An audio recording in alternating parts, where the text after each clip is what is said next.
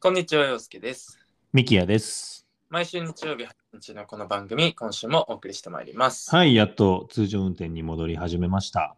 先週に引き続き変わらず日曜日配信でやっていきますので、皆様どうぞよろしくお願いいたしおます。願いします。まあ、あの、夏ももう終わりかけてるね。かうなり。ん。まあまあまあ、暦上では終わってるけどね。あ、もう立秋過ぎましたっけあれごめん。ごめん。あれ適当なこと言 ったよね。適当なこと言ったよね。暦、暦とかいうの出されると俺もう追求したくなっちゃうんだよな。そういうなんかごめん。言葉ってやっぱ大事と大事だねだからなんかそのしっかり定義としてあるものとかだとさなんかそういう誤解を招くかす可能性があるからさそういう番組にはしたくないですよまね。よろしくないんでまあ、立秋ね、8月8日 でした。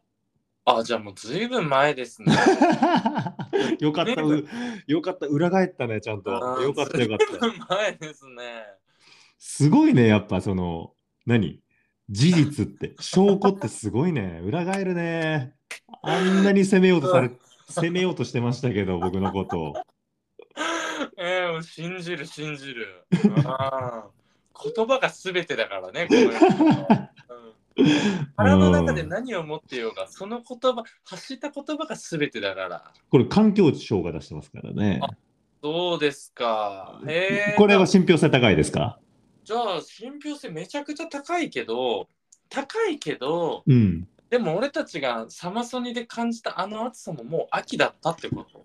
いや、そうなってくるよな。それはちょっと下船よね。下船 ね。いやー、そういうことになってきます。あれはもうだって、うん。 あれ最近ドラマになるみたいな話じゃなかった日本で一番暑い日みたいなね、タイトルでね。特そ番んそんぐらいのト、リックス動くすごいね。そんぐらいの暑さでしたから。そう、毎年更新しそうなドラマですけど。まあいでやもほんとそんぐそらういですよ。暑かったけど、まあ、その、お休みがね、サマソニ以降2週間続きましたんで、うんうんうん。サマソニの話してなかったなと思って。確かに。あんだけあの2ヶ月ぐらいサマソニの曲かけ続けます、私たちみたいなう感じ。ん前、準備してましたからね。そうそう。だから、史上最遅のライブレポ、おー、いいですね。ここで配信していきたいと思いますけど、まあ、2日間ね、みきやくんと一緒に行ってましたけど、もうほんとなんつうか頑張れなかったね、今年のサマソニというか、うん俺は特にかな、みきやくんはまだちょっとアクティブにいろいろ動いたりしてましたけど、うん。そうだね。でも俺も、うん、だいぶ酒っていうものに身を任せたからいけたって感じだったね。危なかったね。むしろすごいよね、酒飲んで元気になれるっていうのはね。うん、バなんカ、バカみたいだけど。かねうん。まあ、ちょっともうちょっと本当そうだったかも。ねまず1日目だからニュージーンズ見てえっともうそっからアーティストとしては別行動になってんのかそうなんだよ。もうそっから別行動だったんですよね、その日は。でもビーチ行ったか一回最初ね。あーそっかそっかビーチ行ってみきやくんは海見て俺らは C 社吸ってたっていうねそうそうそうそうそうそう。俺は一人でね。ああの、あの時が一番暑かったけどね、本当に。いやービーチ暑かったよね俺たちもその生星野源を一旦肉眼でこううんう感じん、冷めたんだけど そこからもう暑さが耐えられなくてとりあえず数少ない日陰に逃げようってなった時の選択肢がもう C 社し C か社なだかったっんただよね。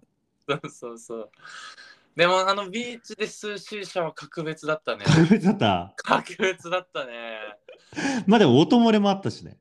まあそうそうそうそう全部聞こえてくるし、うん。 1分1人1000円でちょっとまあもちろんね割高ではあると思うんだけど、うんうん。矢のように過ぎたねじゃあああ。気づいたら延長してましたからすごいですね。ああんまり C 社で気づいたら延長してましたみたいな聞いたことないですからね。そうそう、もう、あれ、最近飽きてくるもんなんだからね、 シュウそうさだん。ね。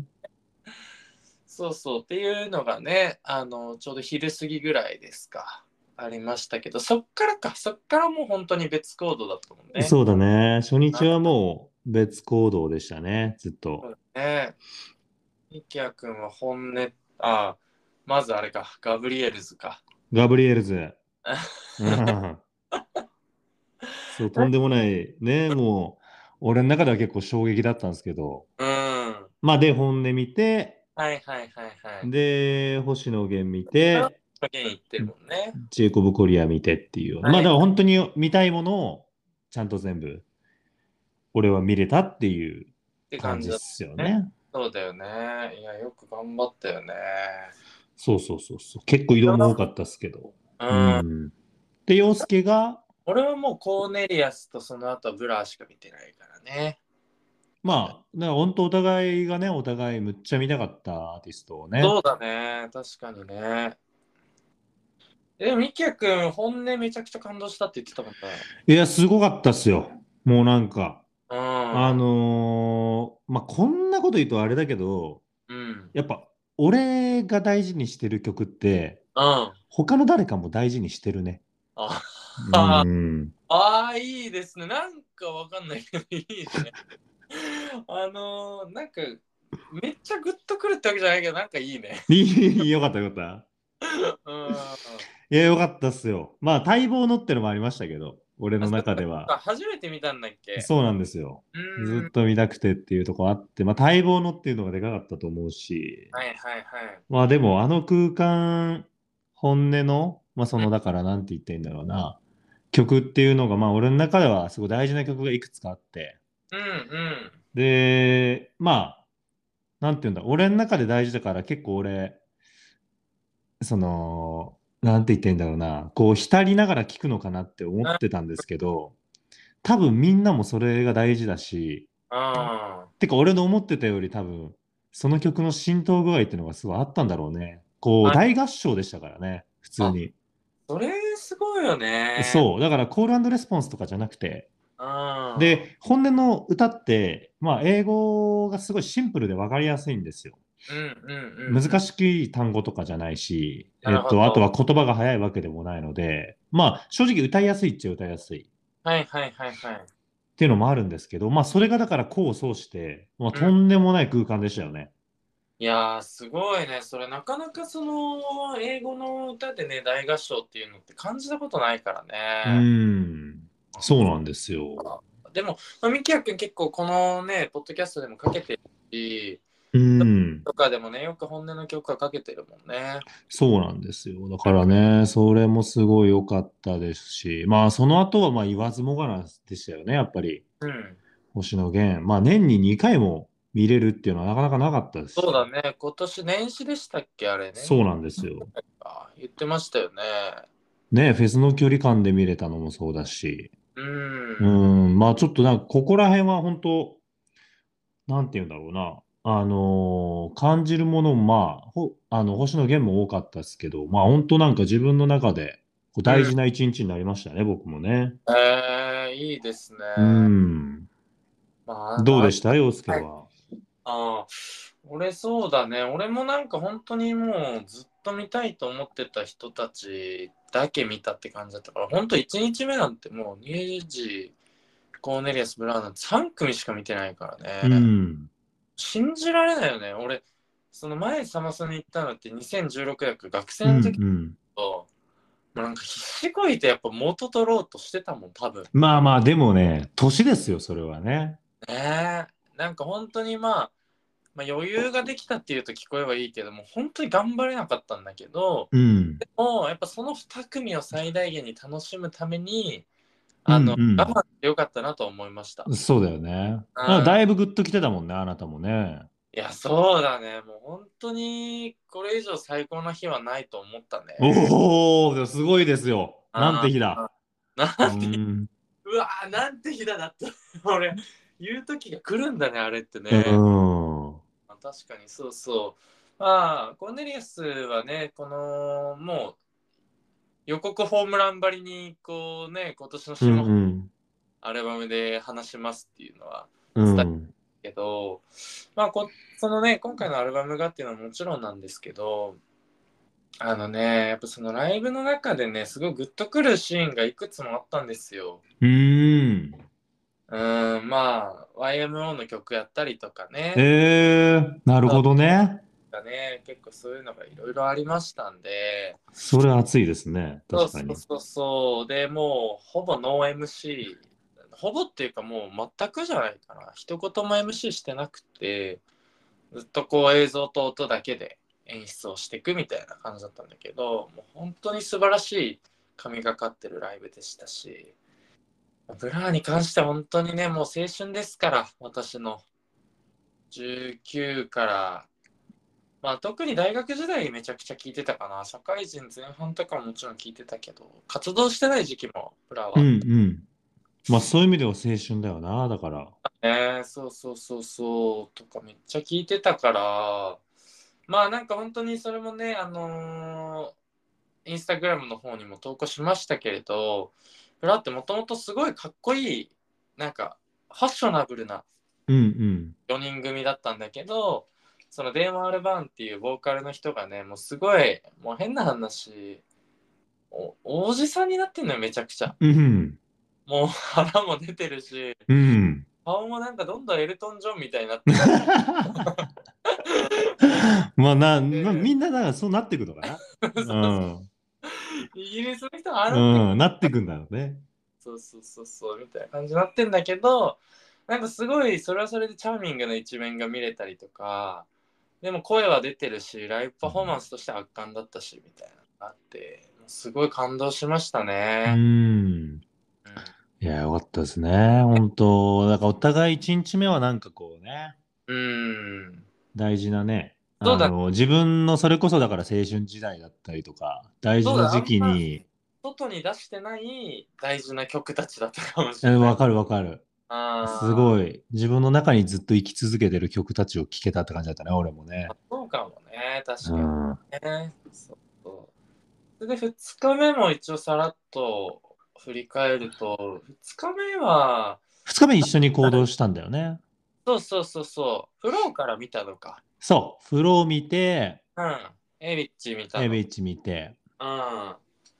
で、リアムとケンドリックの方に行ってんのかな、多分。そうですね。リアム・ケンドリックのこの大鳥までのね、そうだあよね。のマリンスタジアムうんうんうん。メインステージでのね、うん中で過ごすっていう形だったですけどね。まあでそも結構、まあ洋介がね、ずっと多分、それこそ、なんて言うんだろう、オアシス、はいはい。まあ青春だよねとかって言ってて、で、まあよくドライブとかしててもね、一緒に聞いたりとか、うんまあ俺もね、俺が直接ってわけじゃなくても、誰かの青春の曲で、そうだね。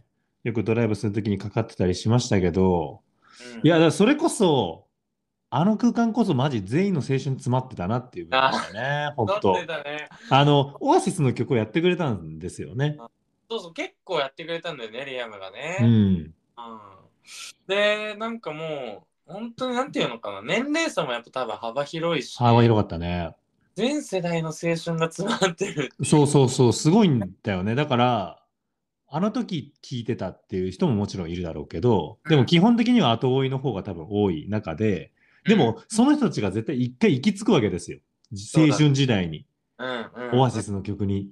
そでうそれれがすごいなと思った。俺はその、なんていうの音楽として、うん、一回みんなそこに寄り道というか、うんうんうんたどり着くっていう、うん。それらいぐらいの音楽って、。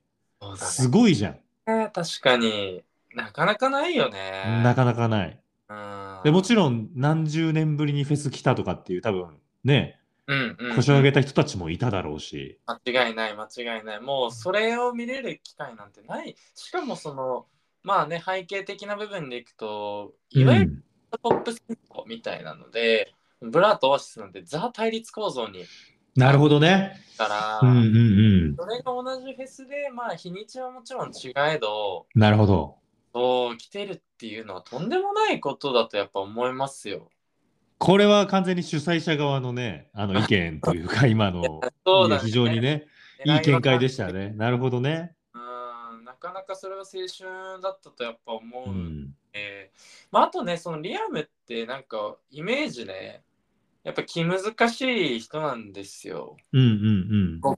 だから、 俺、オアシスの曲なんてやんないんだろうなって思ってたら、むちゃくちゃやってたね。むちゃくちゃやってた。あの、 普通になんかマジで我が物顔でやってた。まあ言い方悪いんでむちすゃけど。くいちゃやってたね。そうそうそや、だ、俺がびっくりしたのは、う。うん。錆びない歌声ね。そうだね。年齢をじ感じさせないって言ったらいいのかな。うんもうあの、1990年代、2000年代初頭にリリースしてた、うん。あの音源のままの声でした。うん。俺、衝撃受けました。おいや洋介にも横で言ったんだけど、うん声錆びねえな、っつって。あと、外見もね、やっぱりもちろんそのほうれい線とか、うん。ここはね、多少、あれですけど、それこそそのデーモン、ブラのね、ボーうカんうルのんだったらぜ うん。 そうなんだ。全然かっこいいリアムの。なんか俺は、あの、首に銭湯のタオルみたいなの巻いてやってたの、なんか結構愛おしかったんだよね。あれよかったよね。 あのね、うんリアムってその元からね、マイクをちょっと高めにして、こう、顎を上げて、うんうんうん。後ろに組んで歌うみたいなのがアイコン的になってたんですけど、そのまんまだったね。あの唯一変わってたのがそのタオルの首だったね。なるほどね。あーいや、でも、すげえね。俺は知ってる曲は数曲しかなかったけど、うんうん、で、も、なんかその空間自体が、そのフェスでしか生まれないというか、うんうんフェスでしか見れない空気感だったのはすごい良かったですね、あれはねそ。ねうんうん時間帯も夕方で涼しくなってきてたしそ。うそう、ちょうど暗くなってく時間だったから、うん結構グッとくるものがあったよね。ありました、ありました。ただそのリアムが終わって、俺たちはね、ケンドリックそのまま残りましたけど、結構引いたんですよね。そうだね、ぐっとうね、ん客が入れ替わったんですよね。だからみんな鈴木雅之見に行ってんじゃねえかっていう。同じタイムテーブルでね。そう、鈴木雅之が実は多分、そうむちゃくちゃ人気なんじゃないかっていう、やっぱりね。やっぱあの世代の青春をみんな追いかけにっうん。ていうね。確実にその流れでした、あれは。そうそうそうそうっていうのがありましたけどまあその後ケンドリックはもう言わずもがなで、うやっん。すごかったね、でも。ぱパフォーマンスうんだけど、まあそんな2日間でしたねうん。うんちょっとなんか本当にねこの大型フェスなんてみきゃくんって俺、ここまで大型は初めてかもね。そうだよね多う分ん。こんだけガイタレが多いみたいグリーンルームとかが、うん。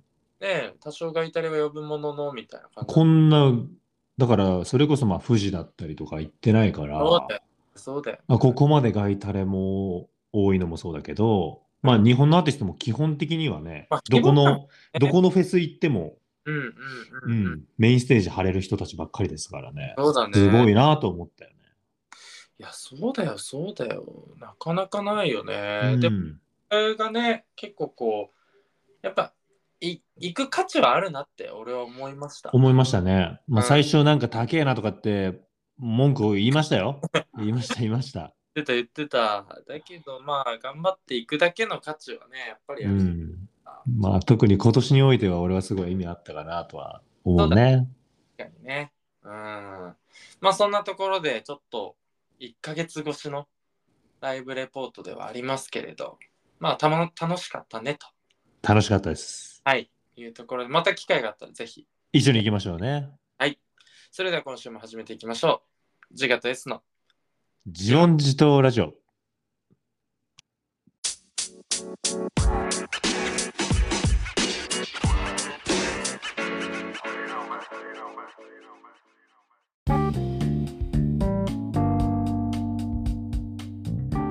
改めましてこんにちは洋介ですミキヤです。 4月 S の呪文図とラジオエピソード142ということで今週もお送りしてまいりますはい。今週は番組からちょっとお知らせがあります。はいなんとですね。はい待望の、うん番組待望の、あ番組待望だから視聴者待望じゃなくてねはい、僕番組待望のね、番組待望の、はいなんとうん、ステッカはいーかっこ本物がおい完成しましたやーありがとうございますありがとうございますこれまあさまざまな方の協力があってっていう形なんです本け当どにそうそうそうそうそうなんですよねえっと去年ねポッドキャストウィーケンドに出る時に、はいはいはいはい僕の手作りでのうんステッカーっていうものを作らせてもらったんですけどはいはいはいはいまあ今回ちゃんと、んなんて言ったらいいんでしょうね。まあの、業者さんにという言いますかまあそうですね、しっかりした、あの皆様にお渡ししても恥ずかしくない形であ僕らがね、そうだねはい、完成しまして、なんと2種、うんそうそうそう今回、ステッカーございます。ちょっと洋介ね、ステ説ッカーと明してくれて。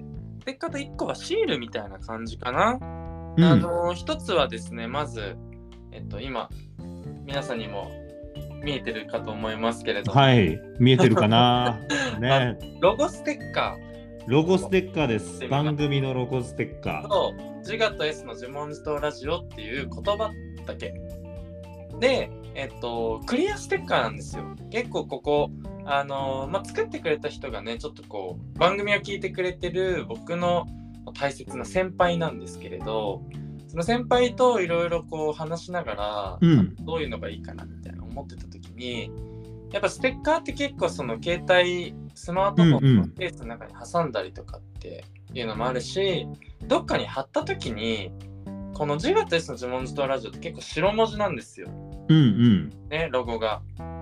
なのでなんかその白が浮くような感じでみ文字が見えたらいいなと思ってたのでクリアステッカーにしましてこれこだわってるのがこだわってまちょっすと。 もうちょっと話させてもらうと、みきゃくんも気づいてると思うんですけど、この外の、この、うん。この Spotify ね、マークというか、 Spotify マークね。うと、んふよふよふよがあるじゃないですか。思いましたよ、これ。これもシールになってるんです。うん。なので、ステッカーになってるんで、このロゴの部分だけを切り取って、あの、ペタって貼ることもできれば、上手に剥がせばね、これ、一緒に全部剥がせるんですよ。おー、なるほど。だから長方形のこのなんていうの波線マークみたいなのも込みで貼れる設計にしてるっていうのがこちらのまずはロゴステッカーでございます。僕らはね、パワードバイ Spotify ですから。 ままあ、嘘、嘘言っちゃいけないか。かっこうん仮まで。あ仮で。そううだよん。ねなんで、そのあの Spotify のね、まあ、あれはもちろん、その電波配信とかね、ああいう配信の意味合いがあると思うんですけど、うんまあ、同じようにそれはね、僕ら番組に、ロゴに踏襲してるので、そうだねそれをこだわってくれたわけですね。ありがとうございます。もう一種類が、そしてもう一種類が、えっとこっちのシールですね。あの番組のイラストか。そうそうイラストも込みであのイメージカラーというかその水色のねカラーも込みで、えっと、さっきも言ったようにロゴと2人のイラストが入っている、うん。えーあれあれです正よ方ね形。ですね今回は、ポッドキャスト番組の表紙になってるね。そうそう番組アイコンのものはいがそのままシールになっているので、えっと、これもこれで、あの持ち歩きというかあの貼りやすいし挟みやすいかわいいね遠目で見てもこのはい名古屋から東京に向かって見ても名古屋から東京という距離感で見ても可愛いかわいい ですいリモートの恩恵だね、それはね。やそれでしかないだねから見えるんだ。あ、いやい やいややめてその YouTuber みたいにだからあこいうやっやてやるんだでもそうですそうですそうです、まあ、そのやめて YouTuber みたいにその手出してその後ろの光がこうね 反射しないように反射しないようにみたいな。やめてください、えーでも、似合うねそれそのポーズがこのステッカー似合います似合います こう名古屋から見ても全然可愛く見えます名古屋から見てもってうん言うとるけど、なんか。そうそう、できましたんですよ、実は。なので、えっと、まず番組にお便りをくれた方、おこれ、プレゼントあら、いたしていきますので、ついにプレゼントできるものが増えたんだね。できたんだね。そういうことです。なので、まあ、お便りいただけたら、こちらお、お渡しするっていうのと、うん。あ、と、あのーまあ、なんていうんでしょうね、僕らが会って、うん。フィーリングを、うん、ね分かち合えた人、目の前でお渡しします。あ、俺らが選ぶスタイルなんだ。まあ、だから、あの、こういうのって基本的にぜひ聞いてくださいとか、こういうことじゃないですマスンでのスタイルだけど、じゃないんだ。あのサプライズローズ的な感じですね。あのデート中にね、うん。うん、もう渡してもいいんじゃないかと思ったらね、あ認めてますよみたいな。うん、あなたはリスナーですよもうみたいなね。そんな意味合いで。ああ、いいですね。そうそう。あのーまあ、もちろんね、作ったのには数に多少の限りはやっぱございますんで、ちょっと渡していった中でもしかしたらね、なくなっちゃってしばらく渡せないみたいな来るかもしれないのであの欲しい人はマジでお気軽に言ってください。はい、お気軽に言ってください。先着順では一応あります。お互い今、で洋介と俺の手元両方にありますので、そうそうそうそうどちらでも東京と名古屋で配れますんではい、仮に洋介のことしか知らなくてね、僕のことを知らなくても、名古屋にいるっていうことで、ぜひ欲しいって方があれば、全然僕お渡ししに行きますので間、違いない逆もまたしかりなんでこれに関しては間違いないですね。間違はいないいです、僕の東京の友人たちは皆さん、洋介のところにねそうそ、うもらいに行ってもらってください。お願いします会社のね後輩とかもねうん。東京にいる子もいるだろうからはい、完全にね、行きますはい、今のはもうね、あの、なんていうんです かね、もうお互いね、人脈を増やそうっていうね、うん欲が見えてますけど。はい、そうそうできたんですよ。ちょっとこれはもう本当に嬉しかったので、まうあ、んま、ずはあの作ってくれたね、その先輩。ありがとうありがとうございます。もう非常にお世話になっております。さああとこのロゴとね、イラストを作ってくれた友達にも確実にやっぱお渡ししに行きたいなと。こんなに可愛い形になりましたよっていうのもね、うん、行かないといけないので。いや、ぜひね、その友人の家にうん。飾ってほしいですね。自分の、そうだねあの人は自分の作品を飾ってるって噂ありますから、家に。あ、そうですか。いろんな、あそのうちの一つにね、僕らが入るんじゃないいかや。って。そうだね。はい。外に出して恥ずかしくないようなものにならないといけないですからね。ということでね、はい。ねはい。あの番組からの、 はい、お知らせだったんで、なんでまあちょっとお便りをもらったりだとかあのステッカーが欲しいっていう人にはどんどん渡していきたいなと思いますんでこれからも我々頑張っていきたいと思いますよろしくお願いします。はい。じゃあ今週の1曲はまあそれこそですねさっき、えー佐野さんの話もしてまあリアムの話もしたので、うん、とリアム・ギャラガーが歌ってくれたオアシスの曲からうんまあワンダーボールにしようかな最高でしたね。でも、うんまさかワンダーボールが聴けるとはっていう。いやほんとまさかだったよね、うん、本当に好きな曲をたくさん、リブフォーエバーももちろんやってくれたし、スタンドバイミーとか、モーニンググローリーとかね、シャンペーンスーパーノーバとかも本当にもう、ほんとザ名曲みたいなのやってくれたんですけど、なんかミキヤ君と顔を見合わせてテンション上がったのは、やっぱワンダーボールだったなと思うい、ん、ここで一曲お聴きいただければと思います。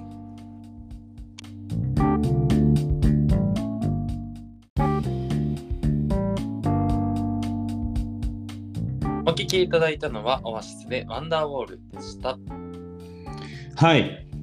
ということでですね、はい。じゃあ今週僕から久しぶりのええ自問自答したいと思います。うん、しちゃおうってしちゃおうって。今週は、うんなんかちょっと嫌だな。その言い方嫌だったな。 なんか、なんかしちゃおうっきて嫌いな、嫌いな大学生思い出したな。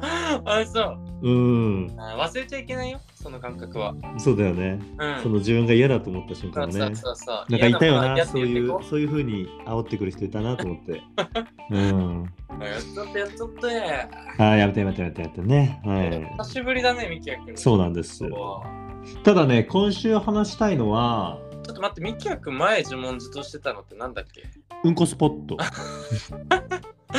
いや、いいよね、俺あの話。いやー、いい話だったんだよな。俺最初ほんと嫌だな、嫌だな、嫌だなって思ってたけど、すげえいい話だったんだよな。あれれもなんか青春詰まってたんだろうね、みで、んなのね自分座ってたよね。結構反響ありましたから、僕 も。あ、やっぱありましたか。はいあ。ー直接ね、あの連絡いただいて、俺のうんこスポットここだよ とか、あの、栄ではここだよみたいな、はいこうね、みんなの逆に、うん。うん、みんなのオフィシャルのうんこスポットを教えてくれたりしましたから。みんなで作るうんこマップができ てた。これね、あの出版に向けてね、あの洋介の先ほどステッカー作ってくれた先輩にちょっと声かけ合えてみたいと思うんですけど。そうそう、作ってきますね。まあね、そんなね、はいはいはいはい。振り幅がありますから。嘘、うんこスポットの後に、はい本当に話す話ではないです。はいはい正直うん。で、今回話すテーマは、うん。ですよ。うん。えっと、ちょっとね、1年前にも話そうと思ったんだけど、はいはい。 1年前に話そうと思った自問自答から、うんちょっと直近で、またその同じ体験をして、ほう。あ違うなこのテーマだなっていう風になったんでまあちょっとその背景も含めてねうんうんうん今週ちょっとお話できればということで。なるほど中身はなんかこう共通してる部分があるけどそうなんですタイよト。ルとしてはやっぱこっちの方がしっくりくるなみたいなはい。でお、ほんと、洋介、それ知ってて、お前、振ったんじゃねえかっていうぐらい、おそう、逆の振り幅、はい振り幅すごいんですけど、う僕、今週話したいのは、んまあ、男性アイドルうんおうのお話なんですよ。あーはいまあ、多分うんこしないでしょうね、彼らは。いやマシュマロしか出ないですよですよね。はいまあ、そういう幻想を抱いてます。はいはいはいはいなんですけど、まあ、僕、去年ですね、ううーんんと去年2回かなちょうどこの時期ぐらいと年末あたりに、はいはいはいはい久しぶりだねもうほんと10代の頃うんに行って以来うんの東方神起以来以来うん男性アイドルのライブに行ったんですよはいはいはいはいで確かねうんそうなんですよあのまあもともとね僕ねここでもお話してると思うんですけど k p o p がすごい好うんきで、まあ、それこそ当時はねいろいろアイドルいましたけど k p o p うのん男性も女性も。そうだなぜか僕はね、こう男性にはまってしまうっていう節がありまして、少女時代とかじゃなくそう、あの聞くときは聞いてたし、もちろんね、あの知識としてはあったんですけどう、んうんうんそう、あのライブに行こうっていうところまで心が動くのは、なぜか男性アイドルだったっていう経緯がありまして、うんまあ多分おそらく今もね、その名残はずっとあるんですけど、あのまあ、だから同性に対してのこう憧れとかなんかね、強いのかもしれない。うんまあただ、この年になっていくと、ちょっとまた違う感覚でね、うんあの行かせてもらったアイドルっていうのがですね、はいあの9月にうん JO1、はいはい JO1 年末に INI、 INI うんこれ共通してるのは、プロデュース101っていうね、国民プロデュースねそう、国民プロデュース番組から誕生したアイドル、はいはいはいはいそうだねまあ我らが投票して、プロデューサーとしてねそう、我らが投票して、うんまあこう国ね、民の言い方になってるな。それはそうですよ、国民を代表する言い方になってるわ。市民権ありましたからね、あの時はね、い意見も言えましたし、投票権もありますから、あ間違いない一番なんか反映されてるよね自分の意見がね。。はいい、間違いないと思います。ああそっかそっか。で、それでね、まあ自分が動かしてる感覚にも多分なってる人もいると思いますから、うんうんまあそういうねあのだから当時とはたっとちょっと違うんですけど、まあ、もちろんね、こう歌が魅力的とかダンスがかっこいいとかいろいろありますけどやっぱりその生まれるまでねそのアイドルグループが生まれるまでのヒストリーも含めて、うん。まあ、こう一つの物語を見たそして生まれたアイドルを応援していくっていう意味でねすごいこの最近のねこのアイドルプロデュース型のねこの国民がプロデュースしていくっていう番組のあり方っていうのは僕はねいいかなとはなるほどね。思ってて見てて、まあ、その中でも、ねなかなか見れないからね。そうなんですよ、その中でも、まあ、ちょっと JO1 と INI に関してはね、うん。まあ、妻も好きだったってことでね、はいはいはいはい。あのまあ一緒に行こうとうん。いうことで、去年ちょっと JO1 のライブと INI 行ったんですよ。言ってましたね。うん、はい。まあ、ちょっと行ったっていう話は、多分ここで一回したと思うんですよ。洋介の推しの自問自答ですね。あー洋介。が SixTONES を推してるってことですね。ね。うん。だから、密かに、実はこのチャンネルをやってる2人っていうのは、ら。おう推しの男性アイドルがいるっていう共通点が実はあるんですよ。確かにね。そこれだうか。あの、同担にも配りますから、ステッカーは。同担にも配ります、ね。 でその言い方同担拒否してないんで、うちは。すごいですね。ははい。ってことで、あの僕ねそのライブ行ったんですよ。うん。で私がダメだったんで、うん、そっかそっか。うんあのーまあ、それこそ、まあ、アイドルと言われるもののねこうライブっていうのは、うん。まあ、こう歓声うん。もう悲鳴に近い歓声もあったりね。はいはいはいはい。うん、とかやっぱりこうちょっと近くにこう歩いてきたりとかうん。こうねステージが変わったりとかうん。好きな曲が流れたりとかって瞬間のこの湧き上がる瞬間とかその何て言うんでしょうねやっぱ熱量っていうのが、まあうんとんでもないんですよアイドルのライブっていうのはうん。うん。その普通の多分アーティストのライブとちょっと違うなっていう部分がはいはいやっぱりありまして、うん。うんあのそれをね久しぶりに感じたかったんですけどやっぱり去年はうん。どうしてもそれが、えー、と感じることがやっぱり難しい、うん。まあ、逆にマナーいいなと思ったんですけど、ああ、みんなね、ちゃんとう守るん、ね。それも JO1 も INI もおうコロナ禍に生まれてるアイドルですから、 J1 もそうか、タイミング。そうなんですよ。オーディション自体は、うんえっと、番組自体はコロナ前なんですけど、うん。デビューなって、じゃあいざライブしようとか、はいはってい。なったタイミングがコロナ禍なんですよ。ああ、辛いね、なかなかね。そうなんですよ。だかあら、本人たちもね。初めてうんお客さんを入れて、ライブをやるっていうのが、このツアーだったんですよね、去年の。うんうんうん。そうなんですよ。で、そんな中ですよ。まあ、僕もね、久しぶりに行って、あのね、たまたま、はいはいはい。まあ、苦順が良かったんですけど、うん。まあ、積雲うんうんあの前から3列目とかうん。すごいよね、すごいしかも INI もえっとえごめんなさい JO1 の方はうん本当に前から3列目で、まあ。うんうんうん。 INI はうんあの真ん中のステージがあるんですけど、はいはいはいはい、ありますね。こうバッ一番ねそう一番のバックステージからこうセンターステージこう大体アイドルのライブってあるじゃないですか、うん、花見。そうねそうですそのセンターステージの前から7列目ぐらいなんでうん。までもすごい肉眼ではっきり見えるよあ、ね。そういうことなんですようん。ただねあのこう確実にこれは確実に俺も譲るんですけどはいはいはいはい。おそらく周りにいる女性ファンに比べてうん。僕は肉眼で見たいっていう欲は絶対低いはずああ、まあおそらくね。おそらくねうん、確かに確かうに。ん俺のそのなんて言うんだろうなうん多分皆さん分かってくれてると思うんだけどおそらくねうん、おそらく、まあ、まあ、ミキヤ君ちょっと目線も違うしね、多分男性アイドルに対する。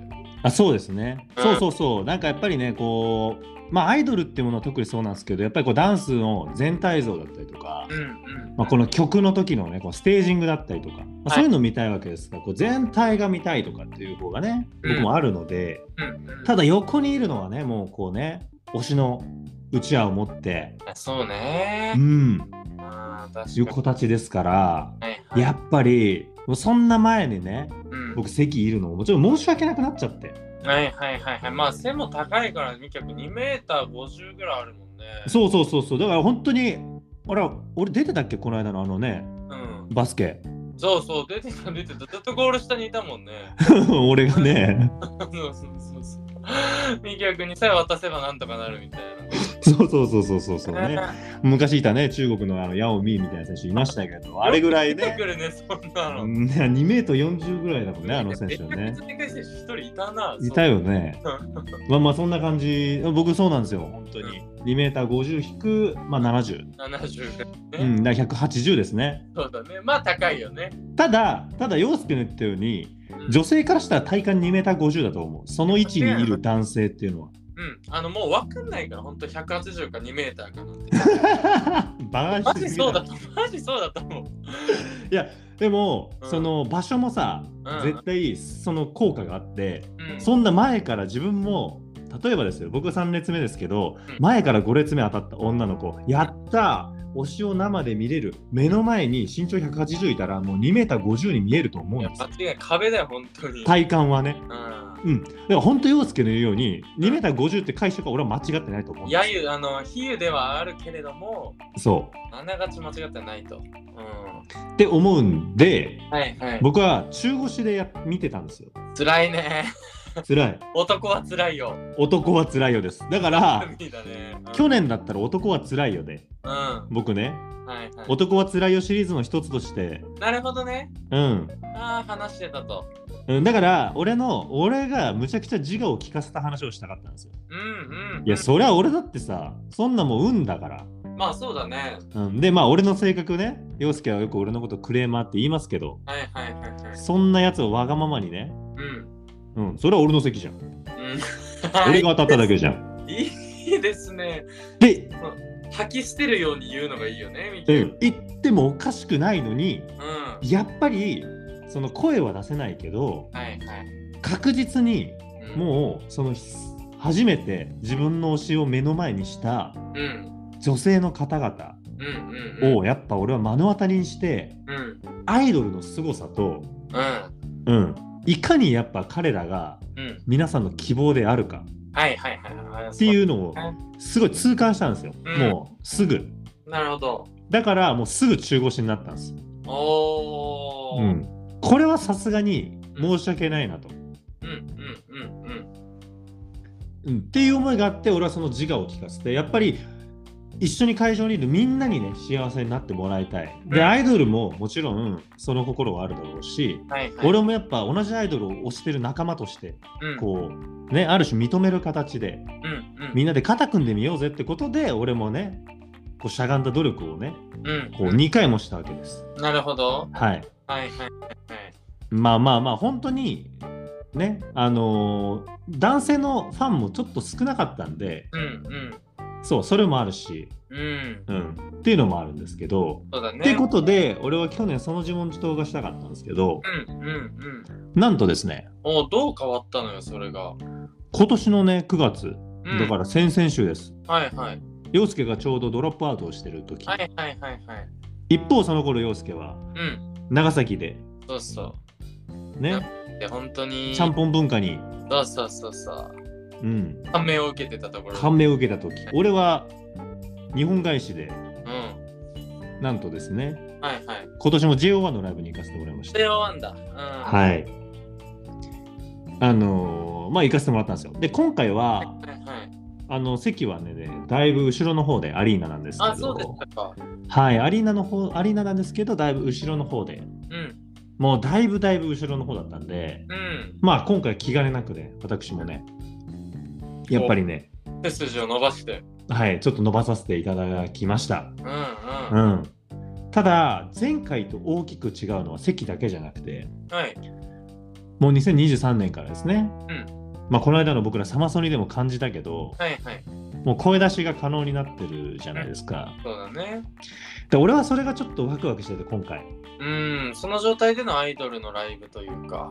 そう。うでん、当時まあ俺は10代で感じた、やっぱそのアイドルのライブに行ってもらえる力だったりとか、周りのこの、なんていうんだろうな、やっぱりそのアイドルに対しての思いだったりっていうのに、今日みたいなね。んそう、当時ね、感銘を受けてた自分もいるわけですから、まあ久しぶりにこの年になってそれに対してどう思うかとかさ、うん。うん、まあそういうのもわか、なんか、そのね、知りたかったっていうかさ、うん。まあそういうのもあって行ったわけですよ。はいはいはいはい。したらもう冒頭からさ、うん。こうもうオープニングのムービーが流れるわけですよ。うん。最初ね入場するまでにこの1曲目始まるまでにこうビジュアルがバンバンバンってみんな出てくるわけですよもう聞いたことのない歓声がもう久しぶりにブワー湧き上がってそう。これこれこれと思ってあーすごいね、それやっぱり。そうなんですよでまあいざ始まったらもうキャーキャーうん。すごい。いしうん。で自分の推しがこう画面に映ったりとかねこう大きな。なスクリーンに映ったりとかまあちょっとねこうだいぶ近くに来てくれて後ろの方だったんですけど席うん。だいぶ近くに来る演出とかあってへえ。もうとんでもなかったですその時はやっぱりもあまりがね。ううんそりゃそうまだ。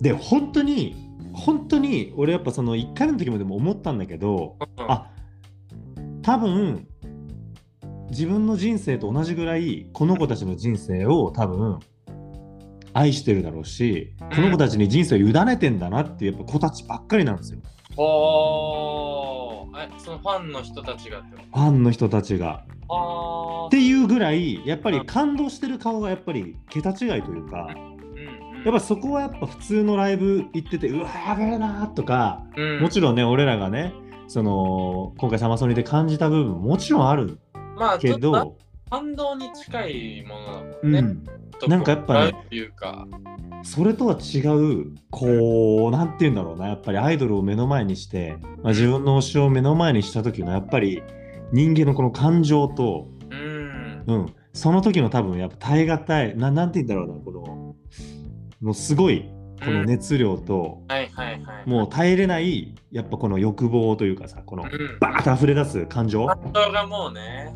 追いついてないんだよね、言葉がね。うん本当に追いついてないんだなっていうようなやっぱ表情だったりとかさ、うんうん。でやっぱりさ一人でさ来てさ、うんあのーもう推しだけ見てって言ってずっと推しにこうやってさうん。双眼鏡というかねこうやって当ててさ見てなんか多分すごい幸せになってたりとかするわけですよ。うんうんうんうん。でや昔だったらやっぱ俺はね多分、まあ、同じように俺もそれを感じてうん。やっぱすげえなって思って書いてたんですけどやっぱ俺その時にすげえ思っちゃったのがうん。一つあっておう。これは、えっと、俺がまあなんて言うんだろうファンに対して思ったわけじゃなくてうん。アイドルに対して思ったんですけどうん。うん。 絶対熱愛ダメだよってあー、なるほどね。いやあのねこれはいろんな考え方がもちろんあって、まあ、年頃の男の子うんうん。で、えっと、アイドルをやりたいってはいろんな理由があるしうん、で、まあ、プロデュース101のやっぱ素晴らしいところってなんでアイドルになりたいかっていう過程が見えるのは俺はすごいなと思なるうほど。しだからなんて言うんだろうなまあやっぱそこの意識とかやっぱそういうのは徹底してるのかなって思うなんかちょっと他の事務所をねうん。なんか熱愛がよく出てる事務所ちょっと悪く言ってるように見えるかもしれないですけど、はいはいはいはい。すいませんね、まちあょっまとあ、ねそれは仕方ない。もうそれはね、コントロールできませんから。はいはい。でまあ実際さやっぱさ言うじゃんその熱愛がさアイドルの熱愛だった時にまあヤフーのコメントだったりとかさ周りで話しててもいや年頃の男でさうん。モテんでしょとうん。うんなんさもういいじゃんと仕方ないでしょと。うんあー、はいはいはいはいい。やもちろんさその人の人生のことを考えたらさうん、でその人たちだってさアイドルだけやりたいわけではなくさそりゃ欲望の中にモテたいとかもあると思うからさうんうん、ね恋愛機会させてやってくれよと。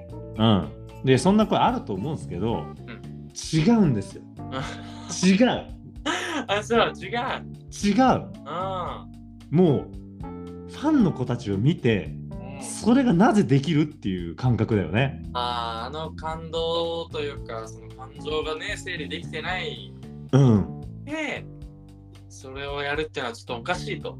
おまあちょっとそこまでは言い言うのやめときますけどちょっとおかしいとも信じられないと。人間いやのいやじゃじゃ俺はそこまでいもうあるじゃなくて鬼なんじゃないかと。や俺はまあそこまでは言ってないんですけどはいはいはいい、やでもうん。うん。あのねそのやっぱそういう職業ですからみんなに夢と希望を与える職業でのあそうやっぱりトップだと思うんですよ。うんうんうんうん。でそれをやってることがかっこいいには映らない文化だと思うんですよ、はいアイドル文化っていうのは。うんそあもう女性アイドルでも同じことです、うん、それをやってることで人気が上がるっていう文化ではない。うん、例えばやっぱりねその音楽をなりわいにしてる人で他のね形だったら全然それがあると思うんだけどさうんだうかんらそれだとねいろんな恋愛経験してるからとかっていうので言葉に深みが出たりとかさするわけだから違うと思うんですけど、うんやっぱりアイドルって職業ってもう完全に本当夢と希望を与える職業なんですよ。はいはいはいはい。いいこれは紛れもない、評価いいね。うん、紛れもないなって思ったんですよ。はいはいはい。だから今回はもう彼らに対して自問自答というか彼らが自問自答してほしいなとうん、まあ、なるほ自ど。分のいろんな欲望があると思いますけどうんうんいざねそういうね欲望がいろいろよぎったとしてもうんう立ち返ってほしいとあの日のライブにん。ああ、いいね。ファンの顔を思い出してほしいと。そうん。うううんんでそれがやっぱ直結しちゃいますから人気にうん。どう生きたいかはもちろん彼ら自身ですけどまあそうだね。うう。んだけどやっぱアイドルをやってる以上俺は夢と希望を与え続けてほしいしうんうん。あんな姿あんな空間あのグルーブ生まれないから日常生きててうん。それを確かに自分たちがやってるっていうところに誇りを持ったりとかうんうんお俺はその職業の素晴らしさ、うんうん。うん。うん、それ自体が素晴らしいんだからもうそれ以上ないだろっていうふうに思ったので、うん。まあ、今週は、うんアイドルの熱愛自問自答で、はいね、アイドル熱愛のアイドル熱愛の自問自答でと。はあ、切り込みましたね、これは。まあでも、実体験として確かに、どこか、そのライブに行くまでは、人事なところはあるもんね。ある、だいって、俺たちからするとうん、押しててそのね押してる人たちにそれが発覚してちょっと人気が下がっちゃうとかってなるとねちょっとこっちもグッとうなるん、まあね別にそんなに知らないグループとかで熱愛が発覚してもそんなに入り込めないけどうん、実際にね自分以外のファンのそのうん。をしてる姿とかを見るとちょっとそういうのが出てくるもんなんだね。いやー、そうなんです。だから、洋介には本当ぜひとも、んストーンズのライブに行って、ね。同じ感情になってほしいというか、うん多分同じようなことを思う気がするんで、うんうんまあ、背高いのも一緒だしね。洋介確かに 2m58 あるか。うんあそうだね俺でもうん高いからね。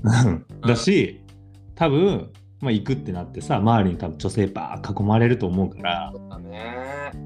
とんでもないわけですよ、その感性は。多分、今まで聞いたことないと思う。ミキヤ君はさその時さその周りはさキャーなわけじゃん。うん。だあれも不思議だよな。なんかちょっとこんな話で長くする必要ないけどさあのキャーだよね第一声って。第一声キャーだね、本当に。でききこの K の音が入るのってなんでなんだろうね。いや、なんだろうね、あれね。なんちゃんとさ、その擬音語を言うじゃん。キャーってキャね。ーだよね。人うん。だよね。でもそういう時ってなんかその例えばねケンドリックとかが出てきた時とか「えー!」みたいなそっちだったね。みたいな感じじゃん。でもミキヤ君どうすんの ?INIJO1 が姿を現した時の第一声は。俺さ、だからやっぱ、多分、前は、やっぱ前も言ってないかな、さすがに。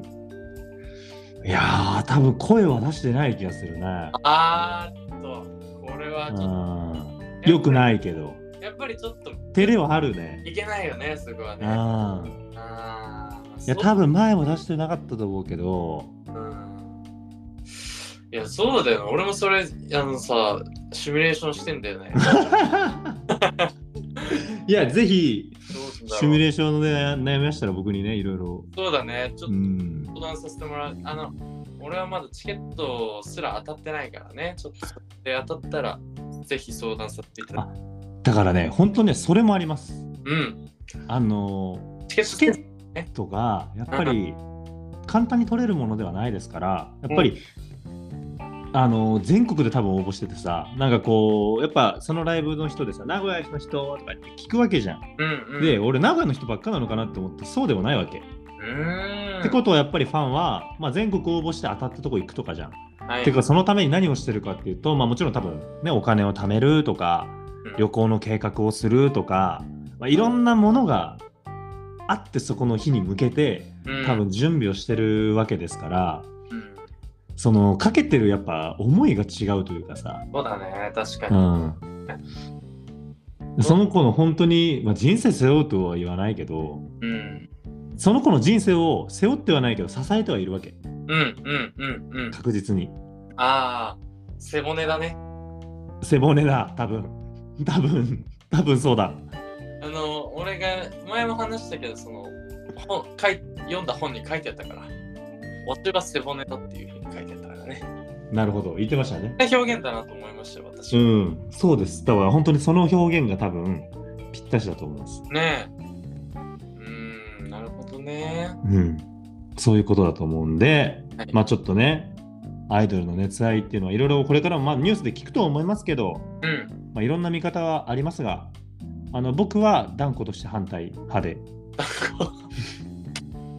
あ強めの意見を最後にちゃんと提示してあのただある一定のもう人気を確立して番組を持ったりとかして、はいはうい、ん、ある一定の地位まで行ったらもう俺はいいかなと思いますう、んうん、そこに明確なあれはないですけうど、んうんただそうなった場合はまた違うかなと思うので、うんそれはね、うん、っていうことなんではいちょっとじゃあ、まあ、皆さんねご存知だと思いますけど今「目覚まし8で」あね、オープニングとして流れてるはいまあもう皆さんご存知というかもう皆さん一緒にあ手拍子なんかもねできちゃったりとか TikTok でねこう踊ってる動画なんかも見てると思いますけどお「目覚まし8で」はいねはいオープニングの主題歌となっております JO1 のニュースマイルで今週お別れしたいと思いますそれでは皆さん未来で待ってる